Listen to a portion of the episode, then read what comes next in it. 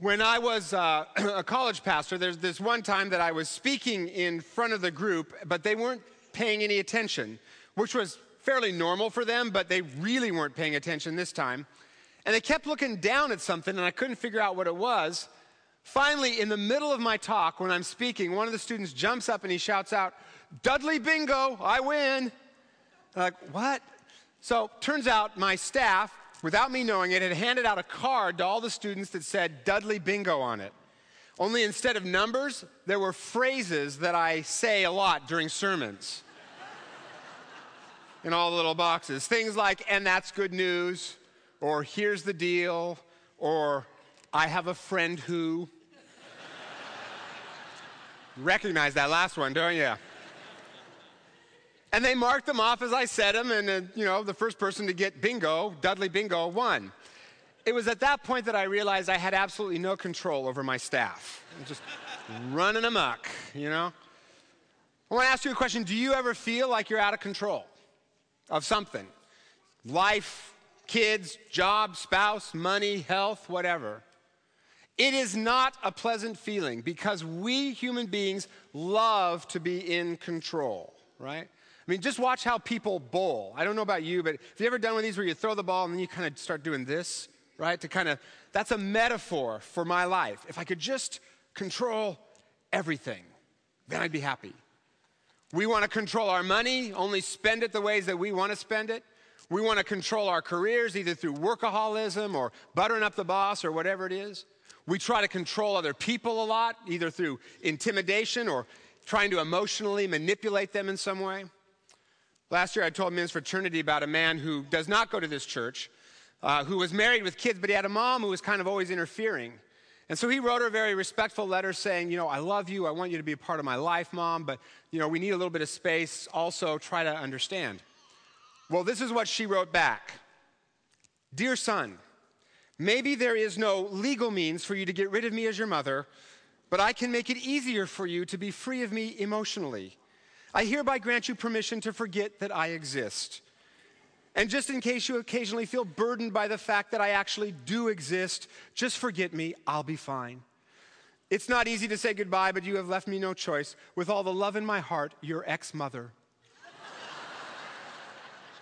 P.S. Now I know how Jesus felt. okay, a little controlling, don't you think? Right? We love to control. We try to even control God, right? God, do this. God, do that. Heal me, fix me, help me, bless me. Or we convince ourselves that what we want to do is what God wants us to do. And we convince, play a little game to convince ourselves. The writer Ken Davis talks about a time when he was driving down the road and he saw a bakery and he kind of wanted a donut. So he said, Okay, Lord, if there's a parking space when I drive by, I'll know it's okay to go in and get a donut. And sure enough, his fifth time around the block, there was a space. I have had dozens of people look me straight in the eye and say, God told me to leave my spouse for this other person. And I always say, No, he didn't, because that is not in the Bible. We want to be in control, even of God Himself. That's what's so amazing to me about the story that Kendi just read. Because in it, David completely surrenders control to God. And the result is that David is free from the anxiety, free from the stress, free from the broken relationships that our control freakiness often causes. And he sees God's power to deliver him. Now, the background on this story is that a man named Saul is king, but he goes bad, as kings are wont to do. So God decides to replace him with David. Saul doesn't like that, so he tries to kill David. He throws a spear at him at one point and launches armies against him. And in this story, David happens upon Saul while he's sleeping. And everyone says, David, this is it. This is what God has promised you. He's delivered your enemy into your hands. This is God's promise. Kill him. And David says, No, I will not take matters into my own hands. It is not right to kill the Lord's anointed. Now, it would have been so easy at this point for David to rationalize killing Saul. Right? I mean, after all, Saul was trying to kill him, and God wanted David to be king, so David would just be doing God's will, right? But David says, No, I will not manipulate, control, or force anything. I will wait for God to do what God has promised. He surrenders control. And that's what we're talking about this fall this power paradox that when we surrender everything we have to Jesus, he, life gets bigger, richer, deeper, better, and we experience His power. And the thing that we have to surrender in a word is control, which, which is hard to do because we like to be in control. How many of you, when you are in the passenger side of a car, ever find yourself hitting that invisible brake pedal that all cars come equipped with, right? Control. We want to control everything. But the reality is, we're not in control, really, are we? I mean, as you read the financial news lately, do you feel in control? I don't. One storm, one disease or illness, one unexpected event shows us really just how little we control after all. And all of our efforts to be in control usually just make us miserable. If we try to control other people, we'll end up with a string of broken relationships and we'll be lonely. If we try to control our jobs too much and overwork and, and get stressed out, then we live with all that stress and, and we wreck friends and family. The more we control our money, the more anxious we get about it. Trying to control the uncontrollable just leads to fear, anger, stress, loneliness. But when we surrender control to Jesus, who intends good things for us, we have rest, peace, and joy. I was coming home from a trip a while back, and I had, I was uh, uh, on one of those airlines where I didn't have assigned seating. You know, if you want to see the ugly underbelly of humanity, right? planes without assigned seats, right? It was really dark. So I rushed to the airport, got in the shortest line, only to discover that paradoxically, it was also the slowest line. I don't know how that works.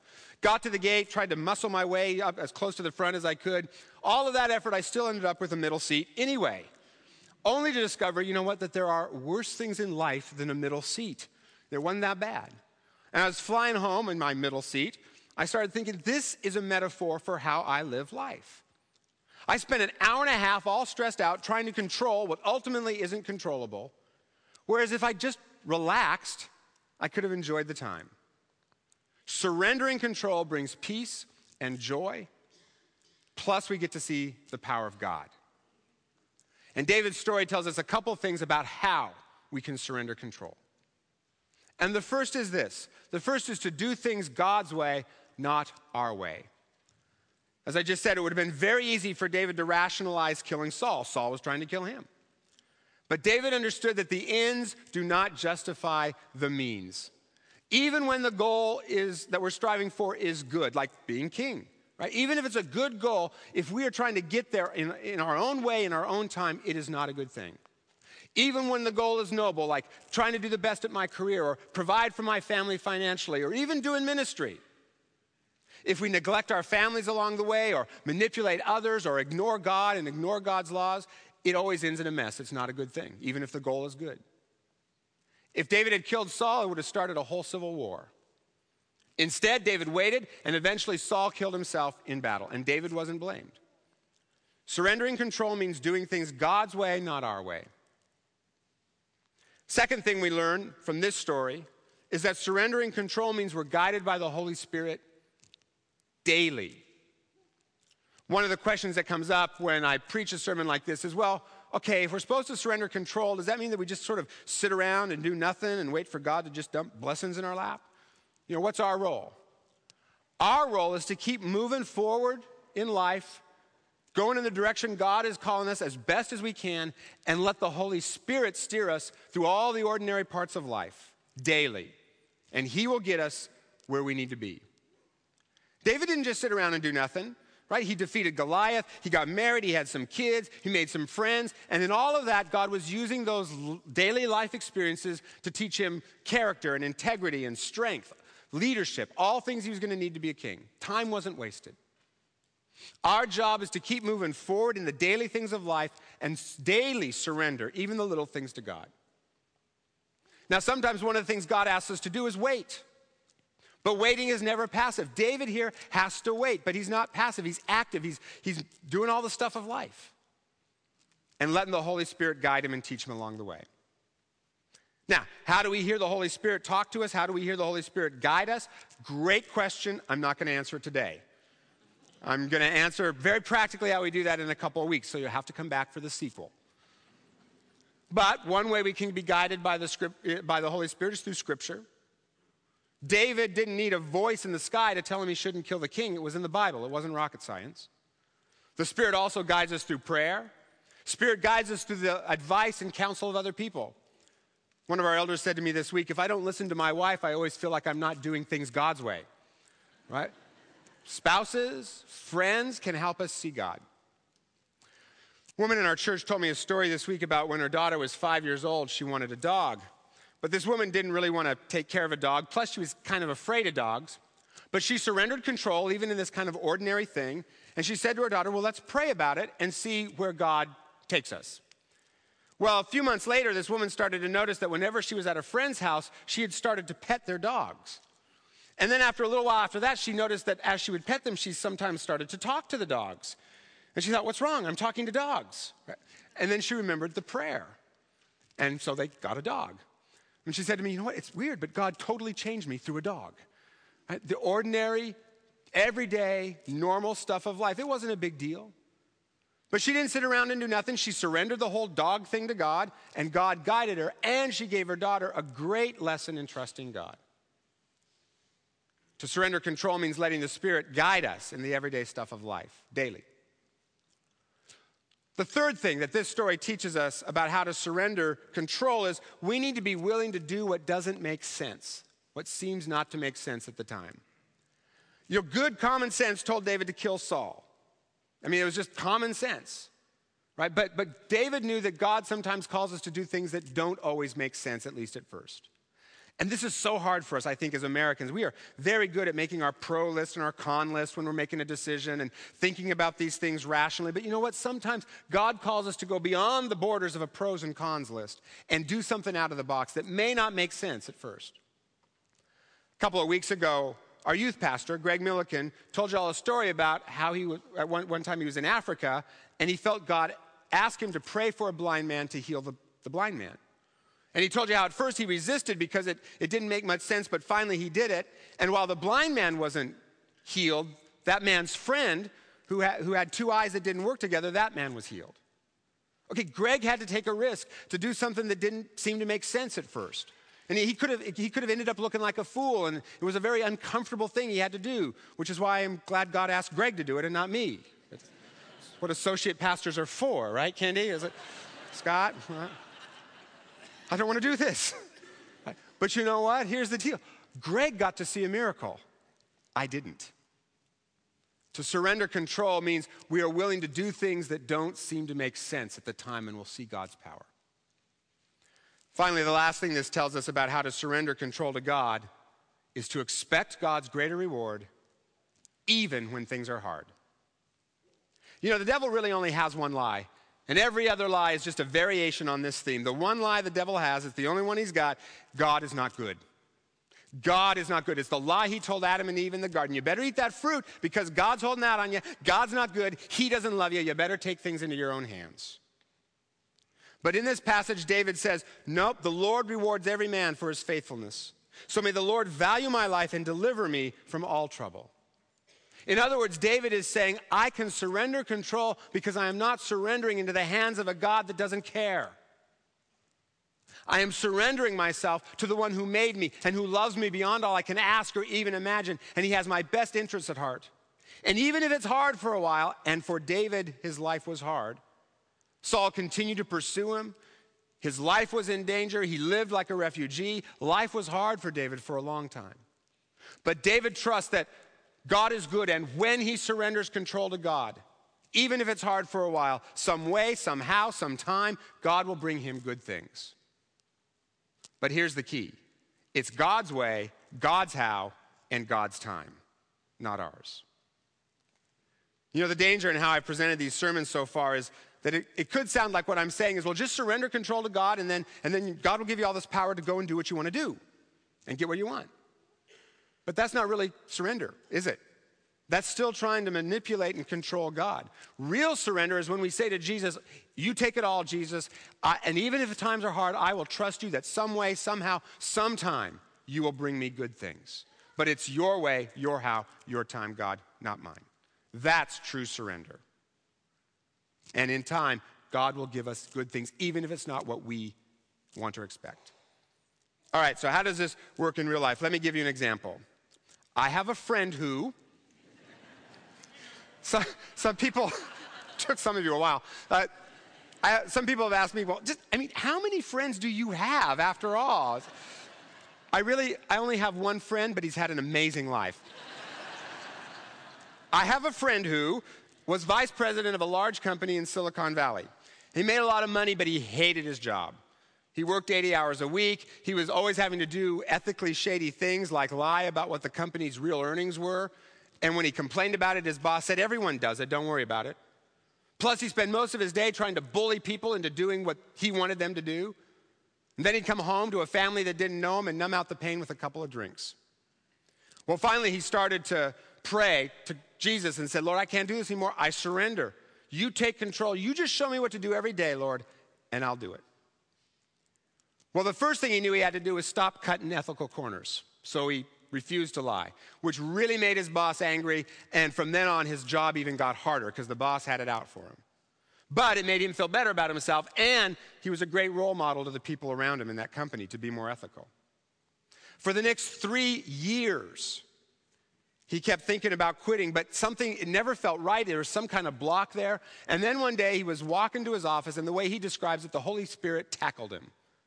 Just out of the blue, he felt this intense sense of God's presence.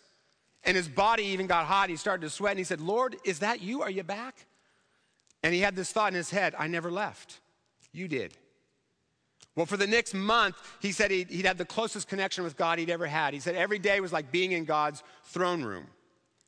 So he said, and then he sort of felt in all this that God was, was saying to him, It's time to quit your job. I want you to quit your job. But that didn't make any sense because he didn't have another one lined up. So he said, if God, if that's you, confirm it. Well, a few days later, his boss walked into his office and said that their plant in Texas had messed up an order, so you're fired. And my friend said, I don't oversee that plant, it's not mine. The boss said, You're fired anyway. and then the HR person said, No, you're not fired. And then it all got messy. And what emerged out of that was it turns out the boss had been undermining my friend for a long time and trying to frame him. Well, my friend said, That's good enough reason to quit, so he did. Took that as confirmation. Spent the next three months reconnecting with his family, getting rid of the alcohol, and building homes for Habitat for Humanity. Then he got a new job running an RV dealership that was an hour and a half commute each way. And when he told me that part of the story, I winced and he said, No, no, this is the best part of the story. And I thought, You're a freak. That doesn't make any sense, right? And he said, I've got the Bible on tape. I pray. It's, it's kind of a Sabbath every day for me. I love it. Jesus has never been more real to me. Plus, I'm home at 6:30 every night, way better than the old job. Even though the new job was less prestigious than the one he had, and it paid way less, he liked it better. He liked being able to run a company with Christian values. He liked the people that he worked with. His marriage got better because he was home more. I saw him shortly after he got the new job, and he had an expression on his face that I'd never seen there before. It's called a smile. And even their house felt different. It used to be you'd walk in the house and it just felt dark and oppressive and heavy. Now it felt light and joyful. when he was trying to control everything, get ahead, even if it meant cutting ethical corners or hurting his family, his life was miserable. But when he finally said, Okay, Jesus, you take control and did things God's way, not his, and was guided by the Holy Spirit daily, was willing to do things that didn't seem to make sense at the time, like quit your job when you don't have another one. And when he trusted that God was good, in spite of how hard the circumstances got, his life got bigger, richer, deeper, better, but not in the ways he expected. It was God's way, God's how, God's time, and it was good, even though it wasn't what he thought he wanted. And in those three years that he remained at that company, when things were so hard, God used that to develop in him integrity and perseverance and used him as a role model for other people in that company. So here's the question Where are you trying to control things that are not yours to control? Health, job, another person, project, money? How can you hand control over to Jesus? Trusting that some way, somehow, sometime, God will prove himself good and you will reap his greater reward. Good friend of mine got to meet Warren Buffett at a seminar at Buffett's company, Berkshire Hathaway. As you know, Buffett started that company, got rich from it. My friend owns one share of the company, and he just happened to sit down next to Warren Buffett at this seminar. My friend's kind of a joker, so he said to Buffett, Hey, I'm one of your shareholders. I have one share of your company. And Buffett leaned over and said, Really? Well, don't tell the other people here, but between you and me, we can control this company.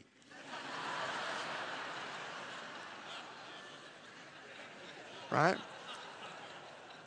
Here's the deal between Jesus and uh, did someone just say bingo?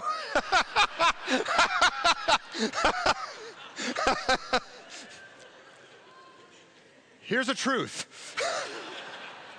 between Jesus and us, we, we can handle anything, but let's not forget who's really in control and who owns the largest shares. And surrender control to Him, knowing in faith, some way, somehow, sometime, He will prove Himself good. So here's my pastoral prayer for all of us May all of your expectations be frustrated. May all your plans be thwarted. May all your desires be withered into nothingness so that you can experience the surrender of a child and rest in the Father's love for you and see that He is good. Amen.